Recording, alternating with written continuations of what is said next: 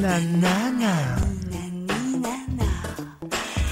La semaine de Vinceau. Et ouais, encore une semaine. Et cette semaine encore, j'ai été complètement à plat. Des douleurs dans les poumons, une toux monumentale, 49,3 de fièvre, pas bien, pas bien, pas bien. Au début, j'ai cru que c'était parce que je venais de découvrir qu'en 2015, la Rousseau avait fait un feat avec Cypress Hill.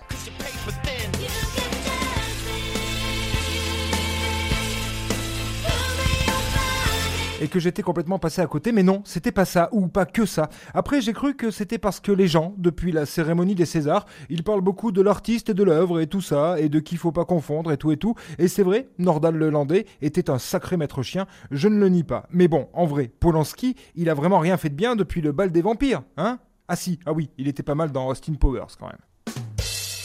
Mais bon, ça va quoi. Pauvre palmarès que celui des Césars cette année encore, ça m'a saoulé. Les femmes, toujours au second plan, le deuxième sexe pour ces grands bonhommes de la péloche, toujours en quête de glamour, d'esthétisme érotique pour le profit, pour en avoir toujours plus dans les tiroirs caisses, pour séduire toujours plus ces femmes qui les obsèdent, mais dont ils méprisent l'amour propre, fussent-elles leur maîtresse ou leur moment. Mais non, mais non, c'était pas ça non plus, mon problème en fait.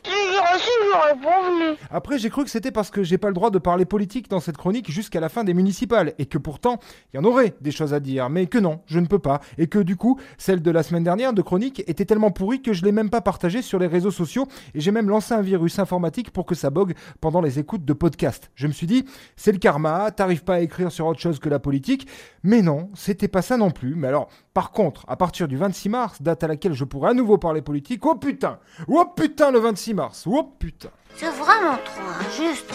Ensuite, j'ai cru que c'était parce que ça,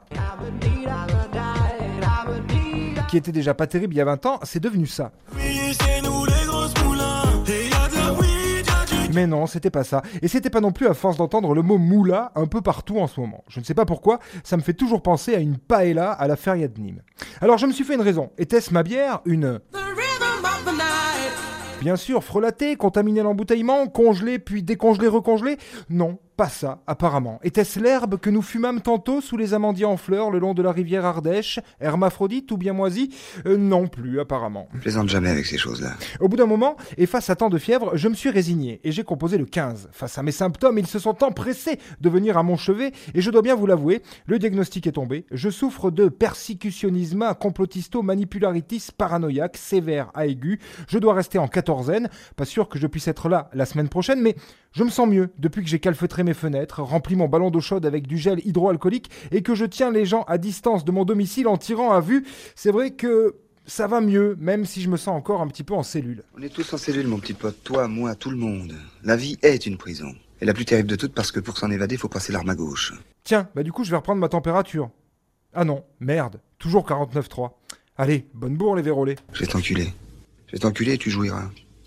Ton fion, il en pourra plus d'extase. Tu parles bien quand tu veux. C'est ta bouche qui m'inspire. Ta bouche et puis ton cœur. Je vais te le cambrioler, ton cœur. Ton cœur et puis tout le reste. Je vais m'introduire et tout piquer. Eh ben, méfie-toi, je suis piégé. C'était la semaine de Vinceau. Il n'a encore pas fait grand-chose, hein.